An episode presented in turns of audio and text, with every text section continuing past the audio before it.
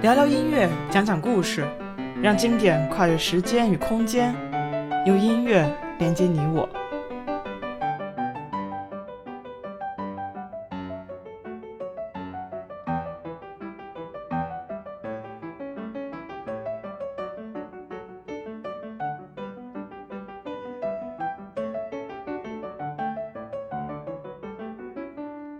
大家好，欢迎收听艺农音乐电台，我是王艺农，一名在德国的古典音乐从业者。练琴、排练、演出、教学，这些都是我的工作，也是我的生活。当一个人把自己的兴趣特长发展成为职业，我觉得这是一件很幸福的事。在喜马拉雅这个平台上，想和大家分享各式各样的音乐以及相关的故事。那么本期就聊聊巴赫哥德堡变奏曲。最近，环球音乐集团旗下古典厂牌德意志留声机全球发行了钢琴家郎朗的最新专辑，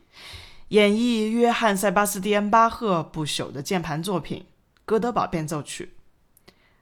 这首曲子背后的故事，相信大家也都听说过。这是巴赫在他的创作巅峰时期，受驻扎在德累斯顿的俄国使臣委约，为年轻的音乐演奏家约翰·哥德堡创作的，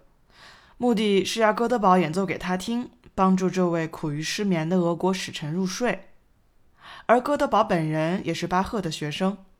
巴赫就将自己十六年前写的一首萨拉班德舞曲作为主题和引子，创作了三十个变奏，成为史上最复杂、最恢宏、最华丽的变奏曲。整部作品共有三十二段，由一首咏叹调主题、三十个变奏和主题重现组成。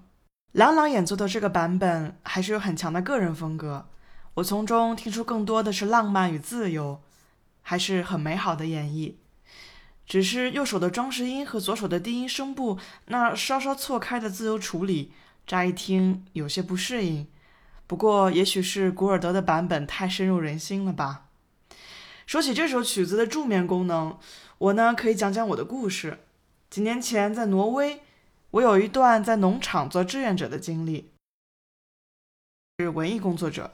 丈夫是现代音乐作曲家，妻子则是摄影师。农场位于奥斯陆的郊外，刚开始的前三天，对于完全陌生的环境，我实在是难以入眠。我住的房间窗外就是峡湾，看着这宜人的风景，真的不自觉就打开了哥德堡变奏曲的这张专辑，真的有效地治疗了我的失眠。有了古典音乐的陪伴，一下子就释放了我对于陌生环境所有的不安。这就好像外出旅行带了最喜欢的枕头才能睡着一样。好了，本期节目推荐古尔德一九八一年录制的哥德堡变奏曲。这个版本的速度放慢了很多，音乐也沉浸了许多，还是能听到他边演奏边哼唱的声音，我觉得很是可爱。今天的音乐故事就聊到这里，我们下期见。